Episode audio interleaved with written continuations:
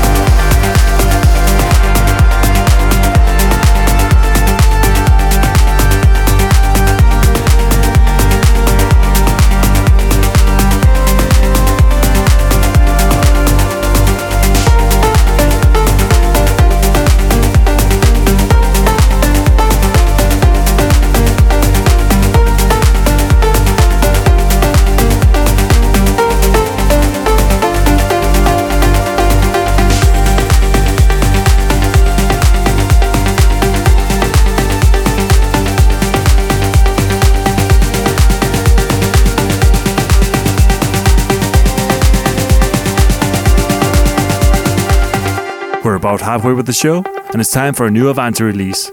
This is Flynthe and Chewy with Kelly Kapowski, out on Monday.